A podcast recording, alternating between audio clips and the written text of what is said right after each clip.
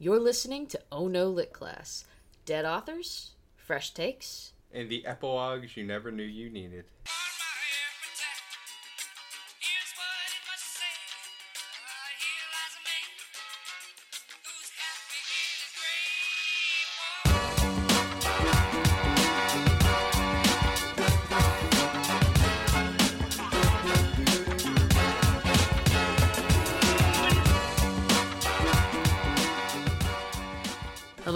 Welcome to Oh No Lit Class, the podcast that was going to do a Thanksgiving special on the Pilgrim's Progress before actually looking up and learning what the Pilgrim's Progress was about.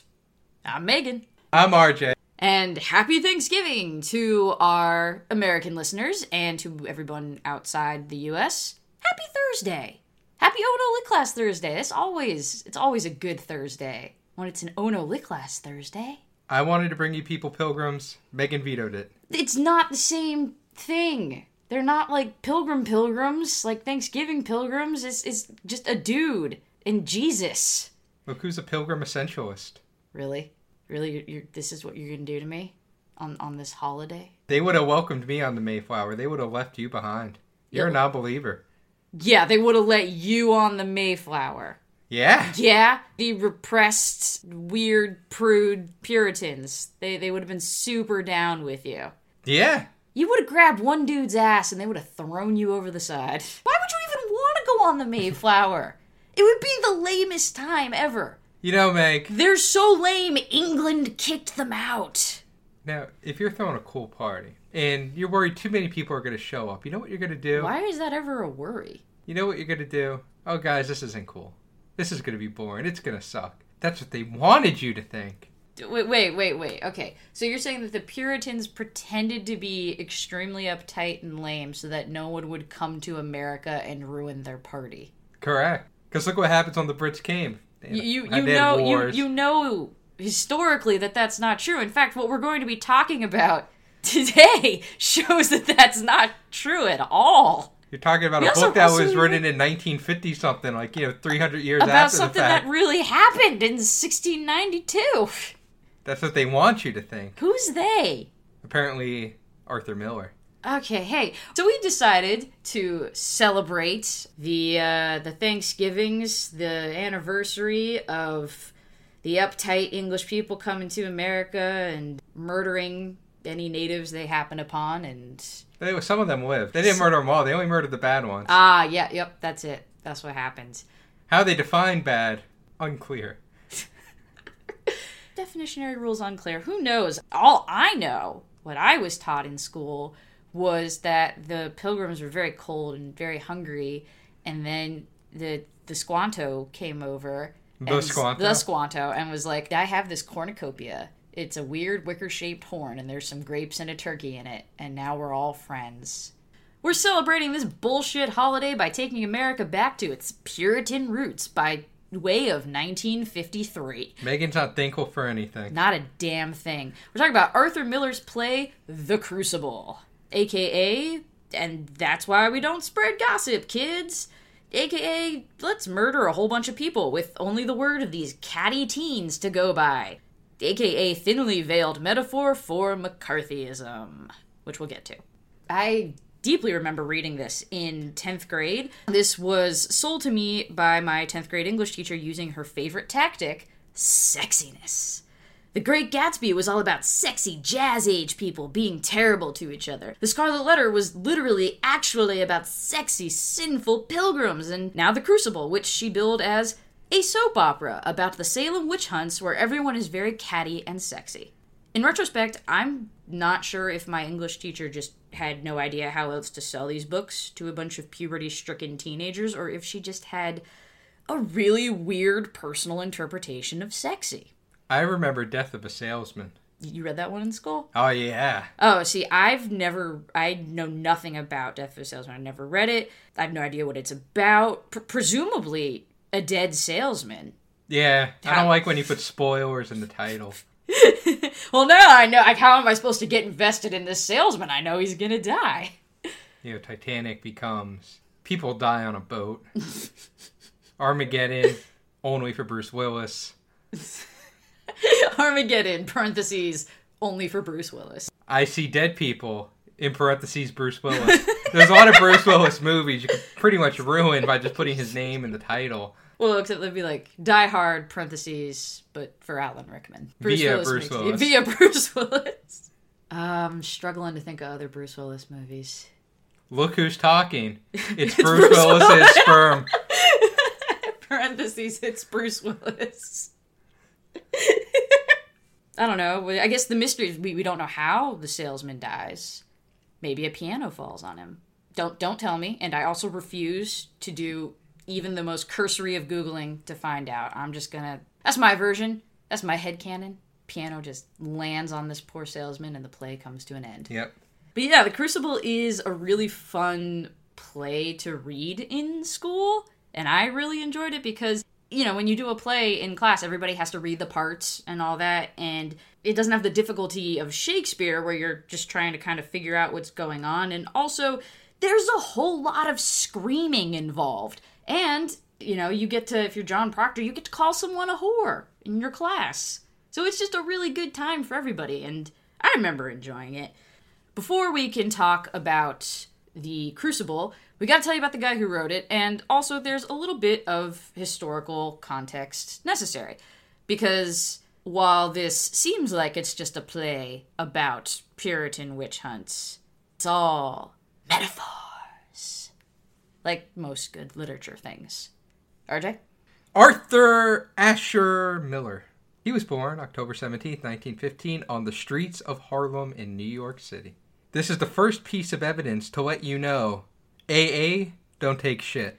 I was, you know, I was wondering how you were gonna do this one, so we're going with AA, huh? Arthur Asher, Are you doing this specifically just to double A. piss off Paul from Varmints? I can call him Artie. Wow, I really don't know which is worse. Can you just call him Arthur? Can we go back to the days where you just called them by their first names like they were your buddies and not like Artie! this kid whose lunch money you're stealing in the hallway? All right, well, I was going to call him AA throughout, double A, but now I'm just going to mix it up. You're never going to know what's coming out. Paul Paul's gonna post up more hate mail on Facebook, and it's only gonna make you stronger. So Artie was the second of three kids. His parents were named Augusta and Isidore. I say Arthur won that lottery and avoided being named something weird. This is true. You see, Arthur is not only tough, but he's a winner. Okay. Usually you aren't so positive about the authors that we speak of. Though he didn't get named Augusta or Isidore. Well, yeah, but you say he's tough and a winner. These are these are Oh, superlative qualities. He was born into Harlem on the streets, and he survived. It was like 1913. Yeah, All right. old timey tough. Anyway, he was born into a Polish Jewish family. His dad was born in what is now Poland, then it was Austria Hungary. World War One hadn't really happened yet. Um, and his mom was born in New York, but her parents actually came from the same town as Artie's dad. Oh, small world It is, after all. and there's only one of them, so you should love it. It's true. Can't fault you for that. So the family, at least during Arthur's youth, was doing pretty well for itself. Dad owned a factory that manufactured women's clothing. The family had a nice place in Far Rockaway, and even was able to afford a chauffeur. Yeah, we're talking about chauffeur money. Big baller shit right here. That is. That's some fancy stuff. Well, as it seems for everyone we talk about, the good times have to come to an end at some point. No one is ever allowed to be a writer and also be happy. And not only did it end for uh, Artie, but really for everyone. You see, he was born in 1915, and he was born during a pretty good time, financially speaking, in America. But then, when he was 14 in 1929, the markets crashed, and America entered into the Great Depression. Brought to you by Pfizer. Yeah. Man, can you believe that Pfizer bought the trademark to the Great Depression? Where is this coming from? That's mega baller money right there. Oh, okay. In any case, So he could have been, he was hanging out with uh, Ray Bradbury writing stories on butcher paper, right? well, in any case, this is a good segue into this bi-weekly episode of Financing with RJ. Oh, God. Depressions. I'm going to help you plan for the next Great Depression. So, what can you do to help yourself survive a downturn in the market? Ah. Well, don't forget RJ's four simple financial tips Uh, uh, what are they? diversify, Okay. invest, Okay. consolidate, Okay. and kill. Now say it again. Diversify. Diver- diversify, Invest. invest, Consolidate, consolidate, and kill. Now you diversify your holdings, a mixture of bank accounts, precious metals, and stocks. So you the, the gold I've got buried in the front yard. you invest uh, about 40% of your savings into the market. You consolidate your earnings and decide the best place to keep them. And lastly, Buried in the front yard. and lastly, you kill anyone or anything that leads to losses for you and yours. Okay. Are you sure this isn't financing with Walter White? Until next time, this has been Financing with RJ. Remember to love each other, but more importantly, to love the feeling of money in your wallet. Oh my god. This Financing with RJ was brought to you by the Great Depression. Feeling down? Losing money? Don't worry. Pfizer has a pill for that. Pfizer, the pill people. We're gonna get in trouble for so many different reasons. So, anyway, back to Arthur, Mr. Miller, Artie, Double A, and his now broke crew. They lost their chauffeur, which sucks. Mm. Not only that, but Arthur had to start delivering bread before going off to school every morning to help the family pay the bills.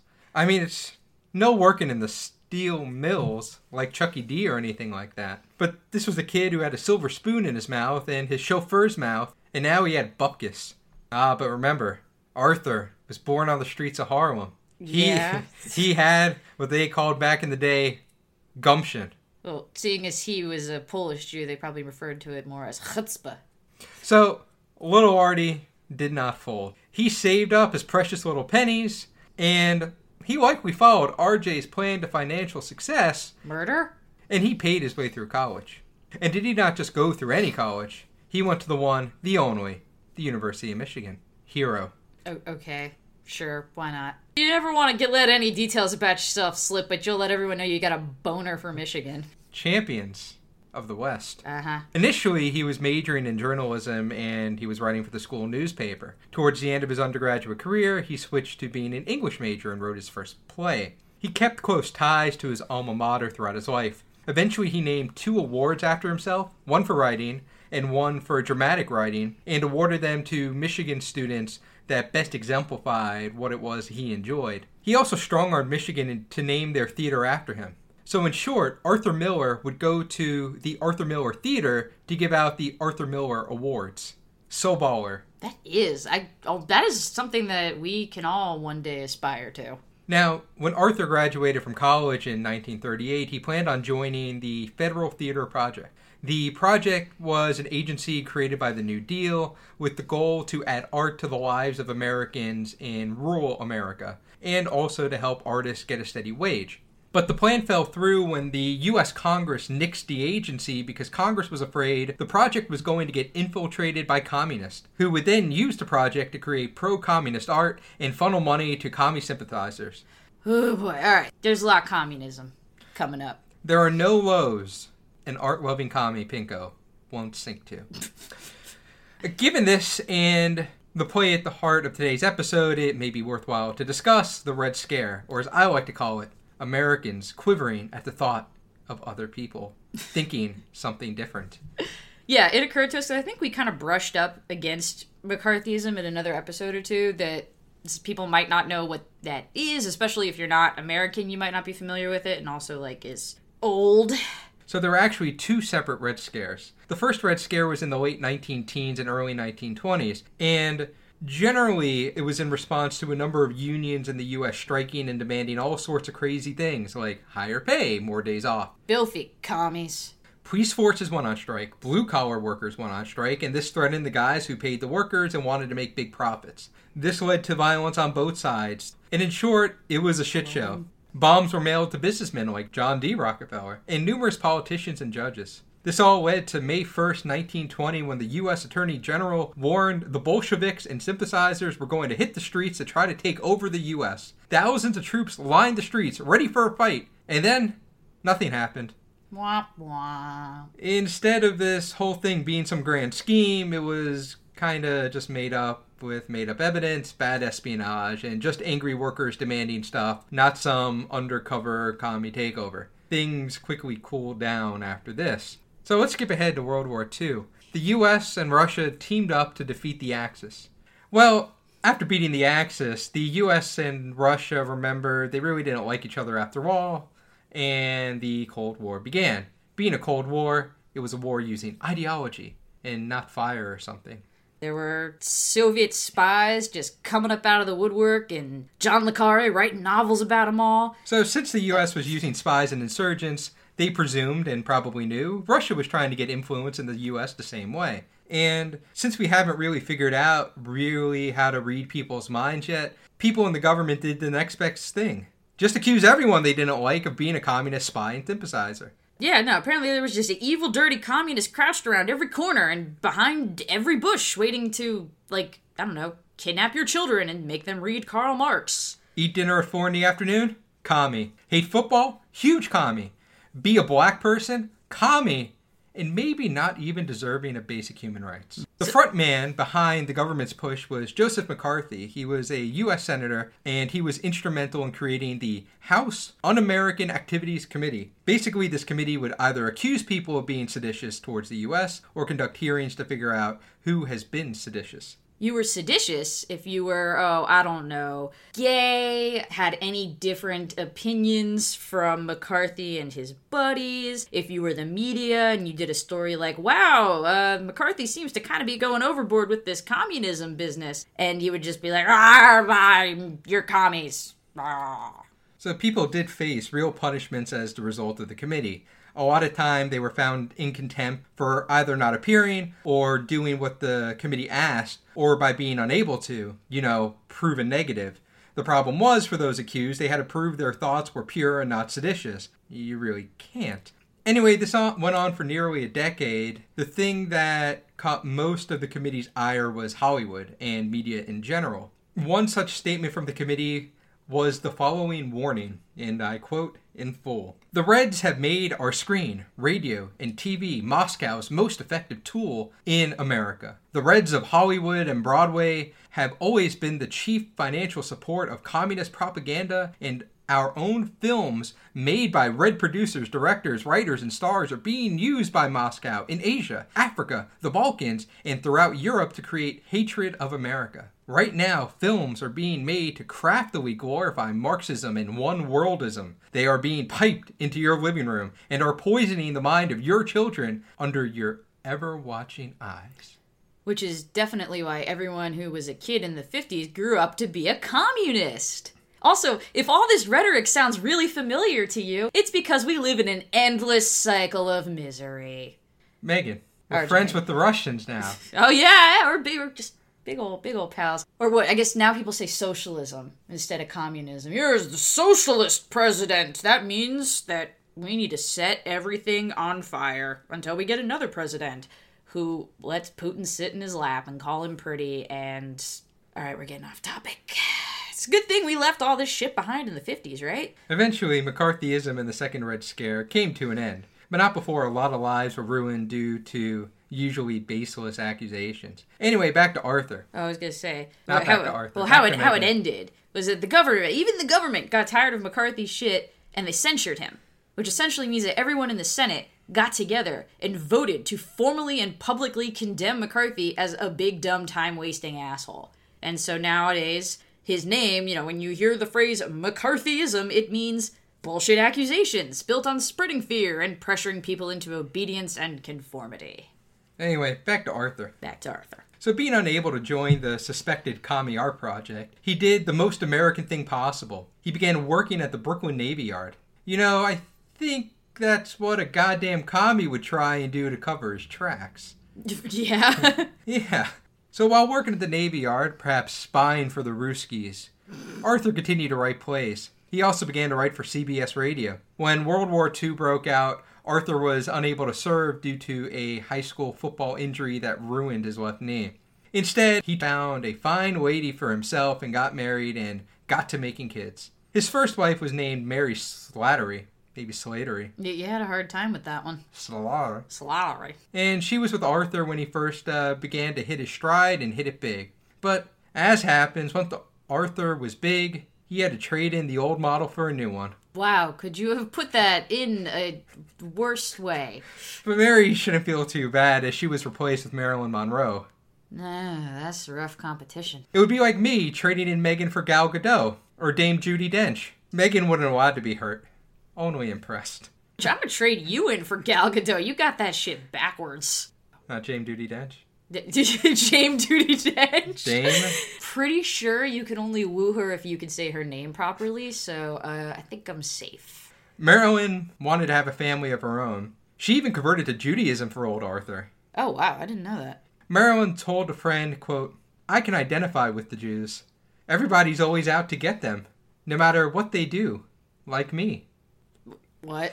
See, Marilyn felt a strong connection with the Jewish people. So, like most of Hollywood at the time, Arthur and Marilyn got swept up in this House Un American Activities Committee investigation. What got Arthur in trouble was actually writing The Crucible. You see, The Crucible was a hit, and it was performed across the pond in jolly old England. Well, to get there, Arthur needed a passport. Initially, he was denied a passport to go, and then the members of the House Un American Activities Committee saw that this was a chance to actually get Arthur in and testify. After all, they could give him what he wanted a passport. And the play being about, well, McCarthyism, they also wanted to give Arthur a piece of their minds. Yeah, he cast Joseph McCarthy as a horrible, manipulative, nice, sociopathic teenage girl.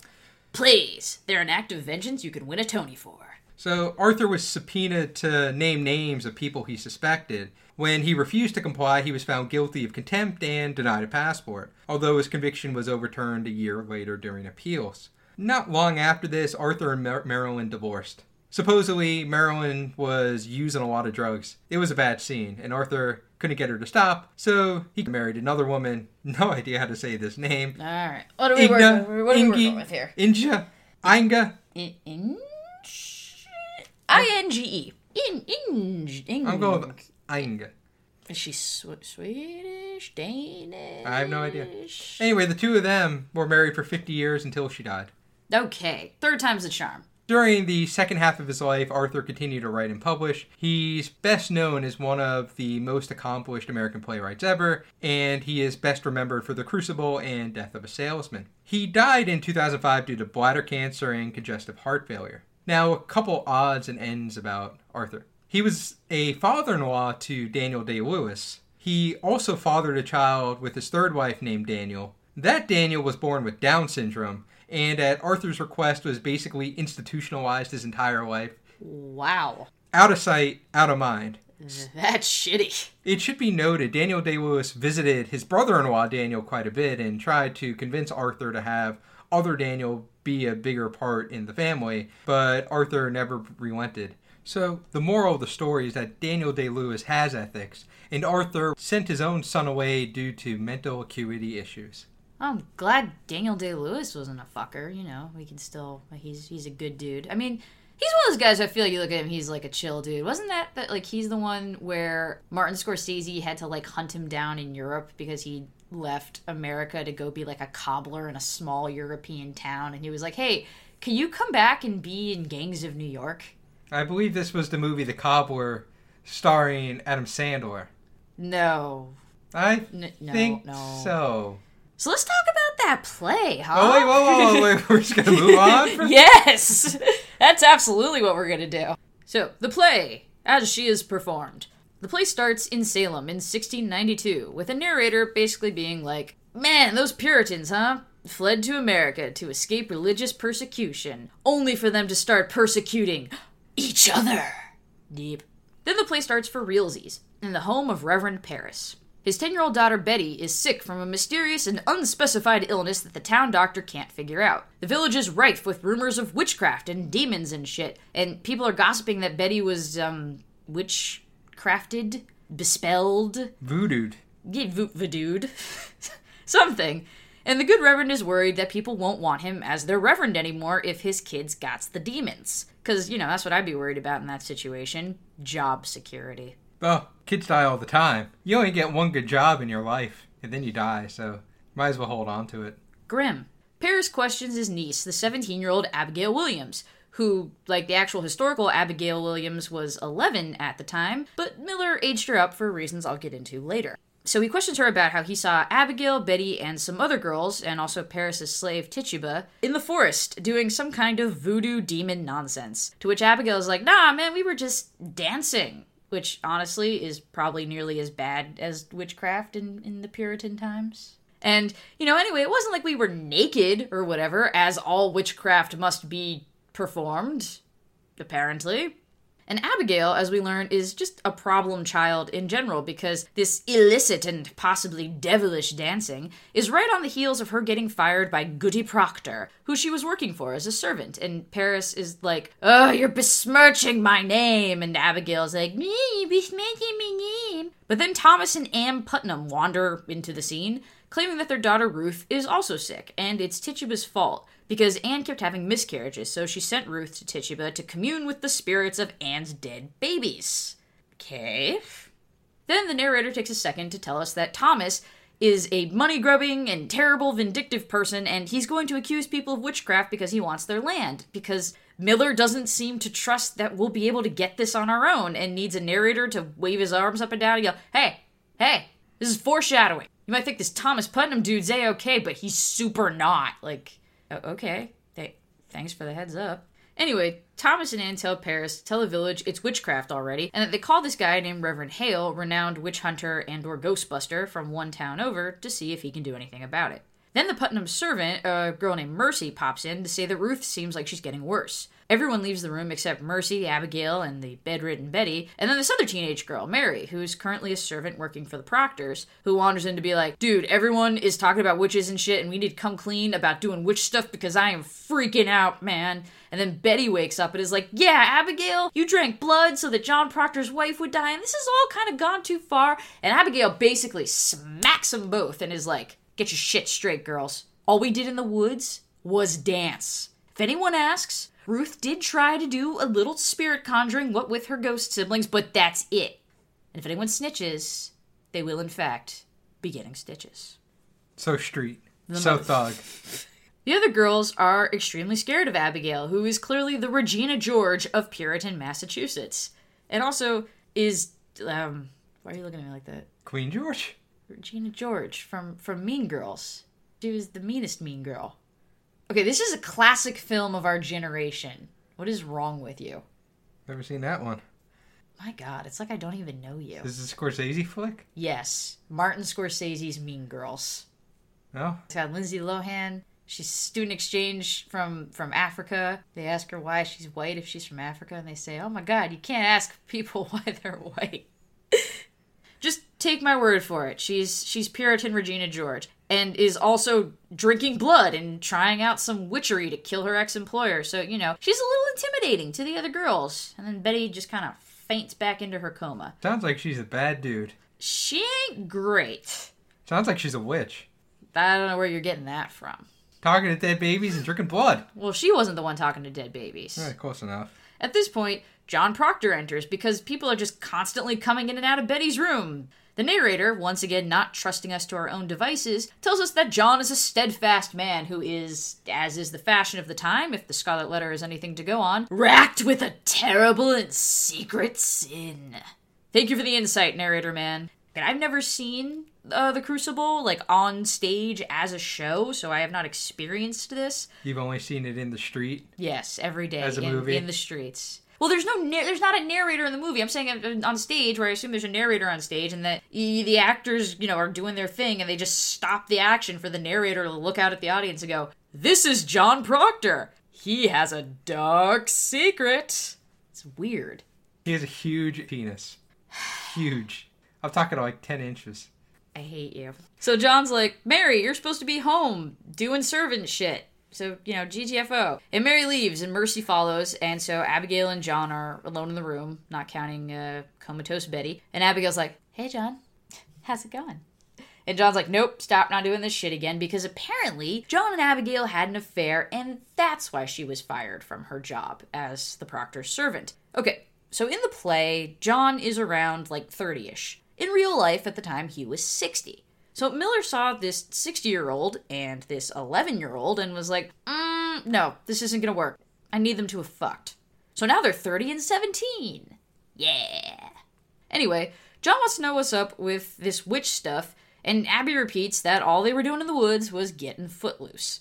She gets all needy and like, you still love me. And John's like, ew, gross, no. You were a mistake I made. And that's a smart thing for a grown man to say to an emotionally volatile teenage girl. I'm sure this won't come back and bite me in the ass. Shockingly, the narrator does not step in to tell us that actually, yes, it will.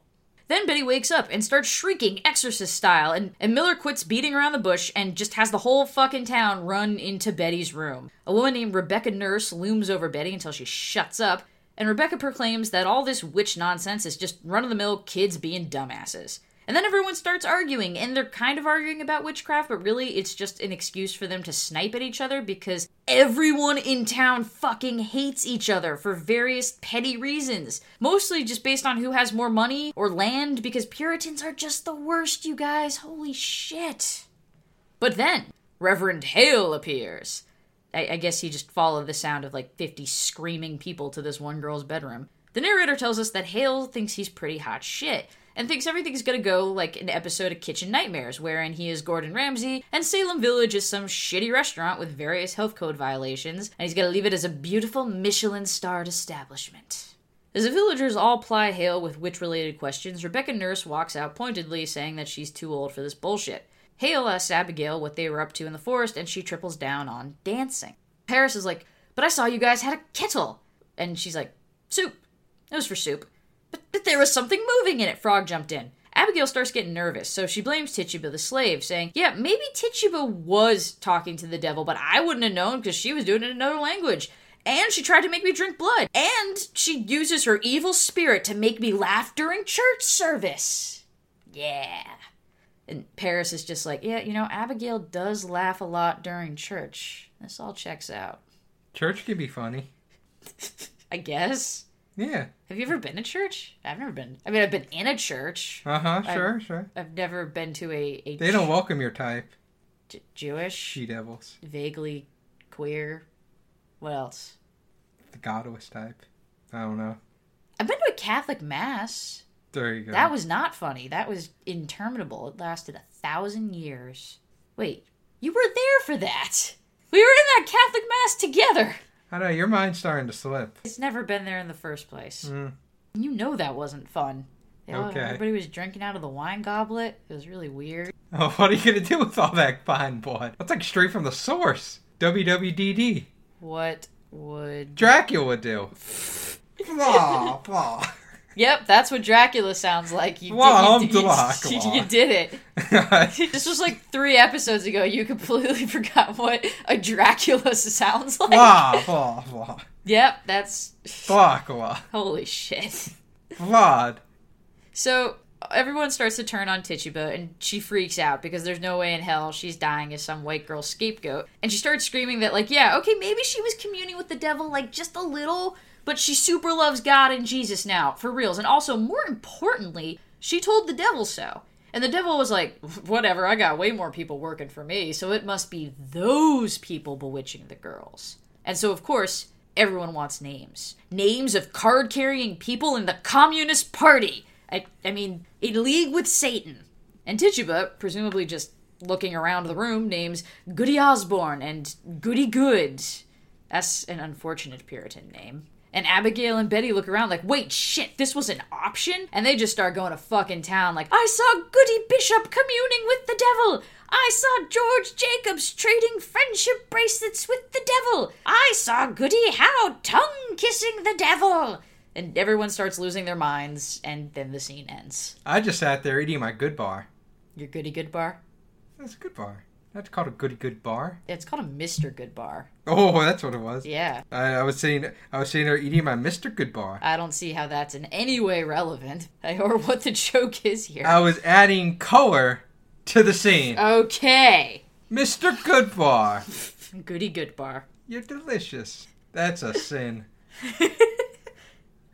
I saw the devil eating a Mr. Good Bar. Act 2 opens in the Proctor home, where John and his wife Elizabeth are eating a sad dinner. He tries to kiss her and be affectionate, and she's just like, meh. Gosh, wonder why that is. Anyway, we learn that some time has passed since the day all the girls started crying witch, and that now 14 women are in prison for witchcraft, and Abigail has basically become the head of the witch accuser brigade, and Elizabeth is like, You should probably do something about this. And John's like, Yeah, I mean, when we were alone, she told me that there hadn't been any witchcraft, and it's my word against hers, and oh shit, because Elizabeth leans in and is just like, Oh, alone? With Abigail? Yeah, you left that bit out the first time you told me about it. And John's like, Hey, I've put Abigail and the fact that we had hot, dirty, illicit sex behind me. So why can't you? And Elizabeth probably has something to say about that, but then their servant Mary comes in from a long day of not doing servant things, but instead being in court with the other witch accusers. She says there are now 39 women in prison, cries, and gives Elizabeth a little rag doll she made for her while she was sitting around in the courthouse, just super worn out from watching women get condemned to death by hanging all day. She also says that she defended Elizabeth after someone accused her of being a witch. Mary won't say who, but Elizabeth and John don't need the narrator to announce it for them. Mr. Goodbar. No, that's that's a candy and not a person in the play. Elizabeth knows Abigail wants her dead so she can get on that proctor dick, and she's like, "John, go fix your shit." And John's like, "Elizabeth, can you not see that I am tormented by my mistakes? Why No. do you... Why do you torture me still?" Take it. yep, that's it. Just just like that. I know you love it. I see your dick. love so she's uh she says after after that she says Oh, Christian. it has been a while since we referenced that huh He's a good old Christian. They, his- they love their red room. yeah you know what christian Grey has his no-no spots during during sex his sex is probably as regimented and filled with rules as puritan sex He was the original OP. original Or he, he was the OP. you ruined your own joke He was the OP. Original Puritan. Yeah, they're into flogging Yeah, it- themselves and stuff too. yeah Yeah, like that. Uh, yeah, that like what's his face from the scarlet letter who's whipping his own asshole I was thinking of the Da Vinci Code.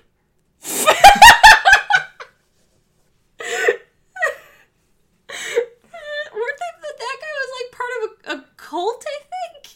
Puritanism, not so different from being part of a cult. I guess. Um, Elizabeth doubles down and she says, "Go find that evil, horny little teenager and fix your shit." And suddenly, in walks Reverend Hale. Because apparently, wandering in and out of other people's houses was just something that went on back in Puritan times. Hale proceeds to quiz the proctors, McCarthy style, all like, Hey, why hasn't your wife been to church this winter? "Uh, Because she was sick? Because it's the 1600s and everything is terrible? Why haven't your kids been baptized? Because I hate the Reverend, and I think he's a buttface. Well, recite me the Ten Commandments then. And John recites all ten except. What do you think's the one commandment that he just. Oh, if I forgot it, it slipped my mind. You shall not bear witness to any false idols. No. No, that's not the one. Thou shan't Shan't. I know you're struggling to think of commandments. Way with dogs. If that's not a commandment, it ought to be. Thou shalt divide your enemies to defeat them. Okay, is that one of the Ten Commandments or something from Sun Tzu's Art of War? No, the one he forgets is, of course, adultery. Yeah, so he forgets that thou shalt not, you know, fuck people other than your wife. But it's okay, because his wife jumps in to remind him of that one. Sick burn. Hale goes to leave, but Proctor sacks up and is like, hey, look, so Abigail told me she's lying about the witch stuff, and Hale wants to know why Proctor hasn't said anything till now, and John says, oh, you know, reasons of the non sin related variety. And John says he'll testify to it in court, and Hale's like, "Mm, on the one hand, all these people are confessing, and I don't want to look bad. On the other, I'm starting to get the feeling this is all a little suspect.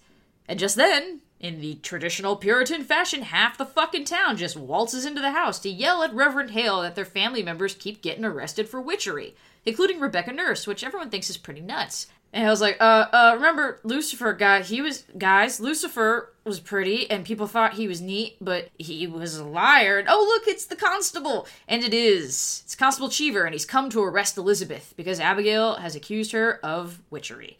Proctor wants to know what proof they have, and Cheever's like, well, Abigail said she'll have a little weird doll thing for doing voodoo and whatnot. And of course, that's the doll that Mary gave her.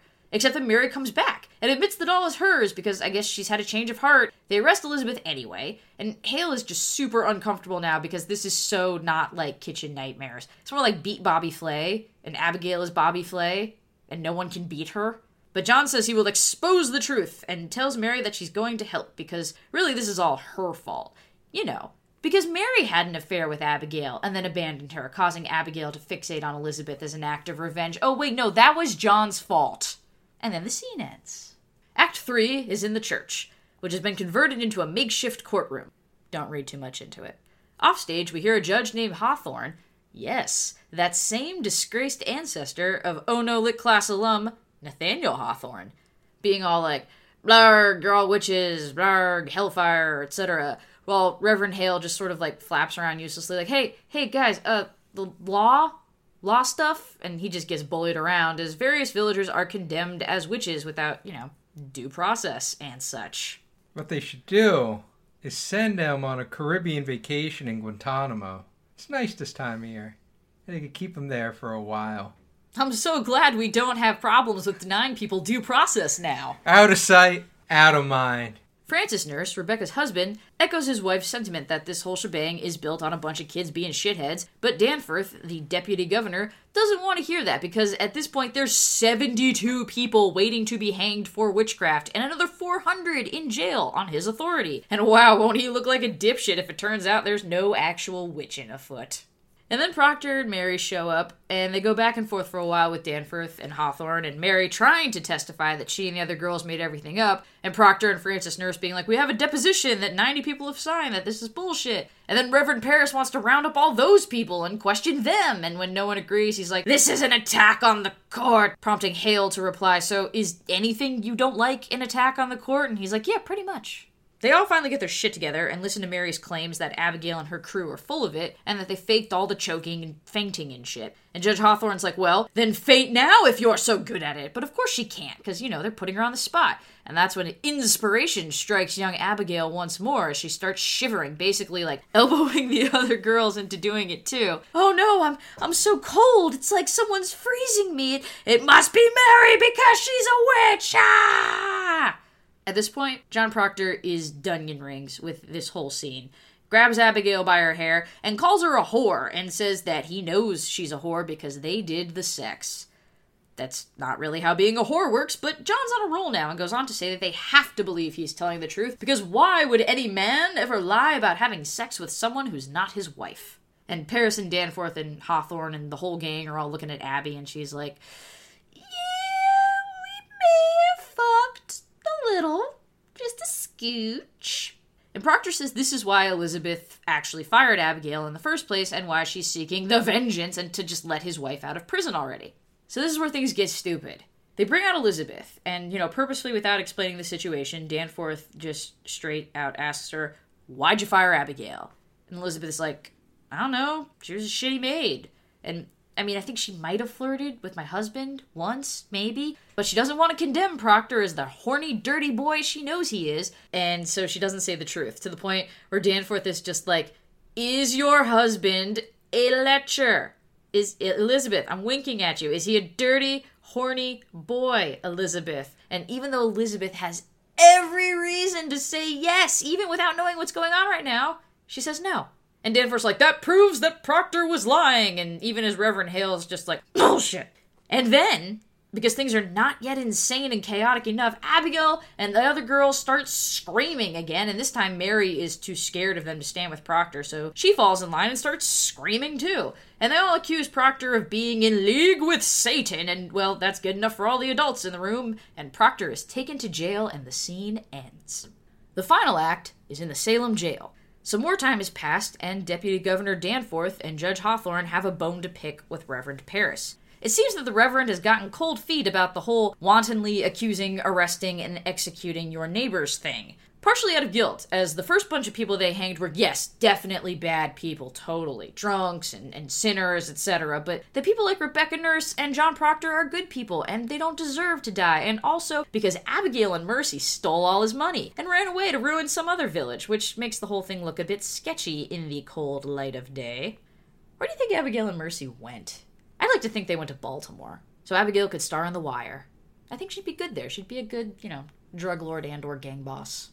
Gotta be street tough, street wise. She's a manipulative sociopathic person who can inspire an entire town to murder what was it final count like 20 people? And she wasn't even 17 at the time she was 11 If you aim for the king, you best not miss. exactly. Girl's going places. Then reverend hale enters the scene and he he is just a broken man. I really don't have any other cooking show analogies left. I guess um he looks like a shitty dish on on cutthroat kitchen that works he pleads with Danforth to pardon those still left to be hanged, and Danforth is like, Yeah, no, I get you, man. I feel you. But we've already hanged a bunch of other people for the exact same crime, and we wouldn't want to look like a bunch of hypocrites now, would we? So instead, Hale says he's going to do the devil's work and convince the remaining prisoners to lie and confess themselves as witches to avoid hanging. He thinks showing Proctor his now super pregnant wife, oh yeah, Elizabeth is pregnant, uh, will make him want to confess and stay alive. They bring Elizabeth in and they're like, Your husband is going to hang tomorrow. Don't you want to save him? And she's like, Eh. And then, like, get your pregnant ass in there and make your husband confess to being biffles with Satan. So John is in a bad way. He's bearded and dirty and just generally icky from living that prison life. Elizabeth tells him that more than a hundred people have confessed, but that Rebecca Nurse is still refusing to, and also that Giles Corey wouldn't confirm or deny any acts of witchness, so they smushed him to death between some rocks to try to make him confess because Puritans are fucked up, guys. A brief aside. Yes, that happened to the real historical Giles Corey. His last words, as they smushed him with rocks? More weight. Fucking hardcore as shit. More weight. Yeah, that's probably how he sounded. Well, it was probably a little more muffled than that. Wait. Yeah, that was unfortunately probably more accurate. uh, anyway, John. Come at me, bro. Do you even smush, bro? John is like, yeah, you know, maybe I will confess. Unless it would make you think less of me.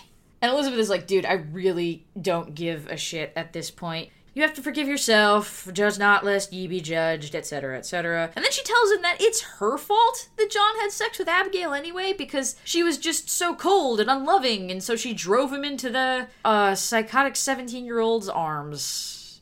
Ugh. Thanks, thanks, Arthur. Thanks for that bit of dialogue. So they go back and forth, playing my favorite game from the Scarlet Letter. Now I'm the bigger sinner. Until he decides to confess, and Danforth and the gang come in with a letter to sign. And then he hems and haws and is like, Oh, I didn't know I'd have to sign something. Mm, no, I'm not gonna do that. Verbal confession only. And they're like, Fine, just do it so this play can end already. Except.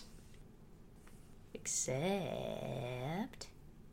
I'm watching You're, most me- you're, you're mean. You won't play with me. What are you? Why are you watching praying mantis snuff porn? Yes, yes, no, yes, yes, I know. That's how praying mantises work. It's fucking weird. Why are you watching this right now? He has no head. Did you not know this was a thing? They She kill bite- him after. No, she'll bite the head off while they're still fucking. And he's still going. Yeah. Hmm. Why are you continuing to look at it? Amazing. Nature's horrifying. All right, I clicked off of it. Okay, good. I gotta take your computer away like you're a child and you're not allowed to have computer time. Except Thank you. Midway, you're welcome. midway through his confession, Rebecca Nurse just shows up. Is- Isn't she supposed to be a prisoner? She's just kind of wandering around. Uh, whatever. She's there now, and she sees Proctor giving in to the man, and she's like, "Boo, lame," and draws things out even more.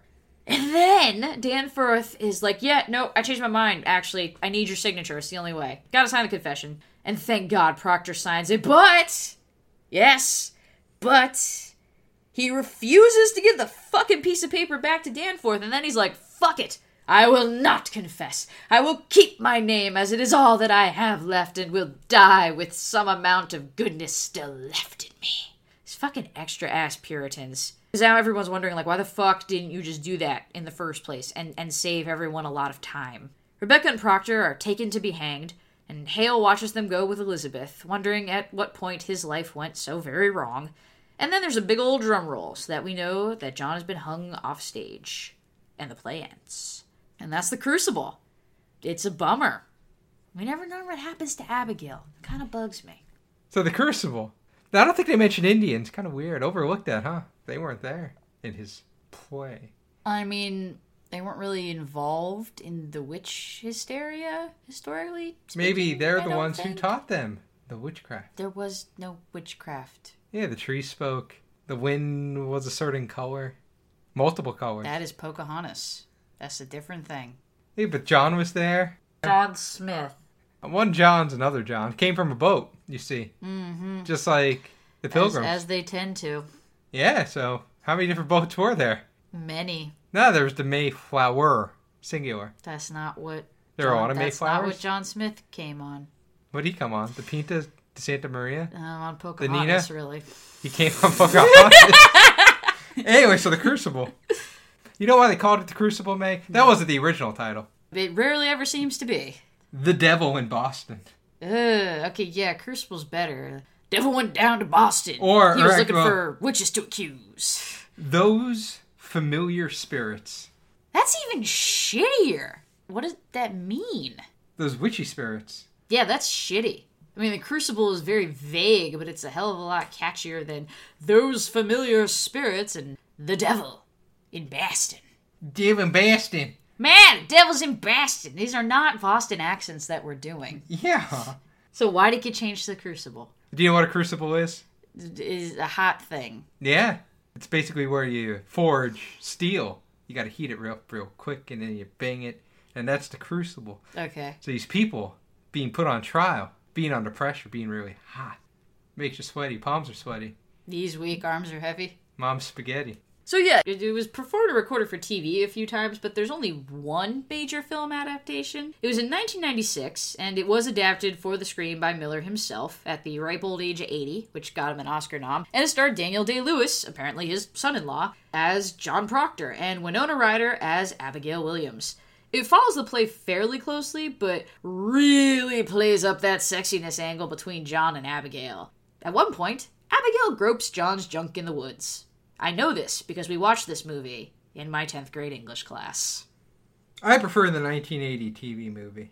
Who's in that one? No idea. You just wanted to Google something real quick and say it. Well, I knew there was more than one version. I said that it's been done for TV, but it only has one major film adaptation. You gotta listen to the major. words. There's also a uh, multiple TV movies. Yeah, I said that. Who's Richard Armitage? Um, he's the Hobbit man. He's Thorin. Yeah, he's he's a Hobbit man Heinz or dwarf. Kruger. Dwarf man. I don't. He's John Proctor. Okay, Richard Armitage is John Proctor in The Crucible. In the TV. In your house. In, in this case, England. Ah. Because it was on the BBC. Are you sure it wasn't just a recording of the performance? Maybe. So yeah, it's not subtle in its allusions to the communist witch hunts um, of the 1950s, nor was it really meant to be. And it also does kind of take on a secondary dimension when you do remember that he is a Jewish with specifically Polish roots. So yeah, uh, you know we're coming fresh off of the the Holocaust and Jewish people being rounded up and hunted and murdered. So there's, you know, there's layers at work here of just sort of general uh, persecution because human beings have been awful to each other for always. And so if there's anything for you to take away on this most bountiful Thanksgiving, it's that we suck. And we've pretty much always sucked. And we're gonna keep on sucking. Probs for evs. So grab a turkey leg and think about communism and Arthur Miller being a dick to his son. Way to go, dude. Alright, so we've reached that point in the episode. RJ, so, The Crucible. Good or are you a witch? I love America. Apple pie, turkey legs, stuffing, cornbread, little black hats with belt buckles on them. What does this have to do with whether or not you enjoy the play of The Crucible? It encapsulates all of it. It basically takes America, shrinks it down, puts it in a little capsule, and you can eat it. Take it uh, down. I don't think anybody enjoyed cornbread within the confines of the play. Also, this play was four acts. It's really weird to me Why is that weird to you? because it's an even number of acts. Yeah. Should either be three or five. Why? What's wrong with four acts? More symmetrical. Two on each side.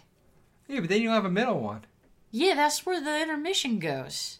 Yeah, I think Shakespeare had it right. I think you're dumb. Five acts. I think you're dumb. Because you got to build. You didn't notice when I was reading, because I, I, I took the trouble to separate them out into acts.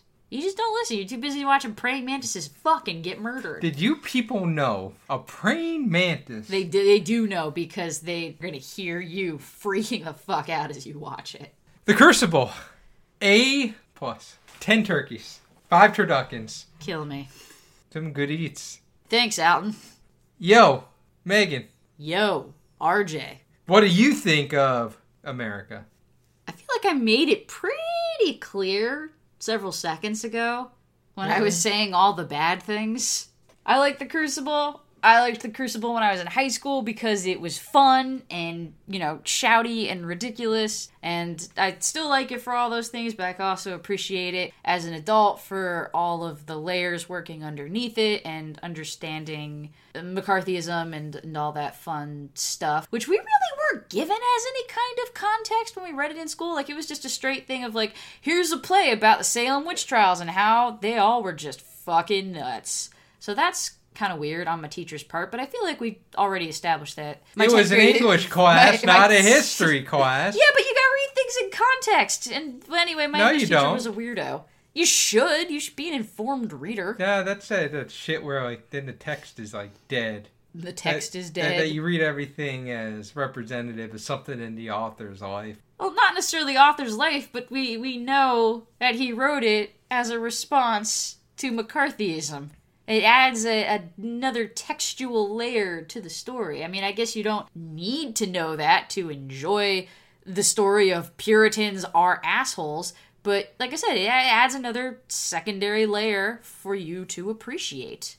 I don't know if there still do stage shows of it that you can go see, but I guess maybe try to go see one. It's probably cool. I don't know. I haven't seen one. You could watch the movie. You could watch Winona Ryder touch all up on Daniel Day Lewis's junk. Get high on that tryptophan. Tryptophan! Pew, pew, pew, pew, pew, pew. So that'll about do it for this most thankful episode of Oh No Lit Class. We're thankful for our listeners. Aren't we, RJ? Aren't we, RJ? I'm giving them the gift. I'm so- I can see what's happening here. You're welcome. You're welcome. You're welcome. That just gets more timelier every time you do it. Thank you. It's a classic now. Thank you guys for listening and and coming back. If you want to show us that you're thankful, you can do it by subscribing to us on iTunes and leaving us reviews and ratings. And we're, we're getting some of those now. It's kind of really awesome. I think we're almost up to like 20, I think. So, you know, we're thankful for that too, because it's neat. This week's podcast, uh, P- Pilgrim, yeah, sure, why not, is Rhett Hall and his show, the Brain Trust Brothers podcast, where he chats up various interesting people and you get to listen. And I am underselling it because it's really cool. Like, he'll have all kinds of people on there, and he's really good at asking interesting questions that provoke equally interesting responses. They're just really good conversations, and dude's good at interviewing people. So give it a listen, or else he's going to keep commenting on my Facebook posts and going, Danger! And we just can't have that. Do you enjoy being a fly on the wall, getting to listen in on a conversation and learning things about the people involved? Hi, I'm Rhett Hall, and I host the Brain Trust Brothers podcast where every week I bring the audience along to listen in on a conversation between myself and someone that I find interesting. It could be another podcaster, an actor, or just some guy from down the street. You never know what you're going to get, but you can always count on it being fun, informative, and entertaining.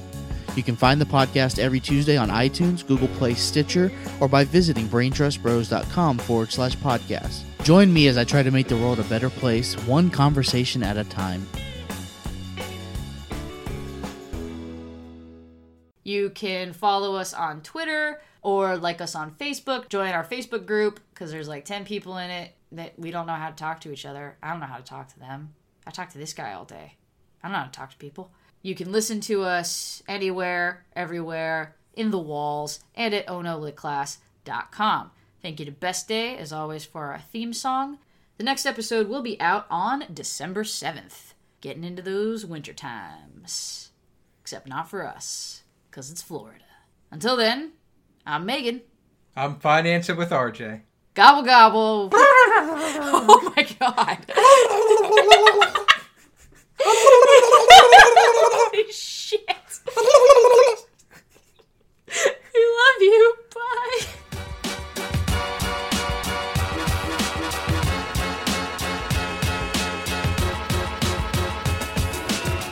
Now, here's the thing, Meg. You didn't notice. Diversify, invest, consolidate. Oh god damn it, you spelled the word dick.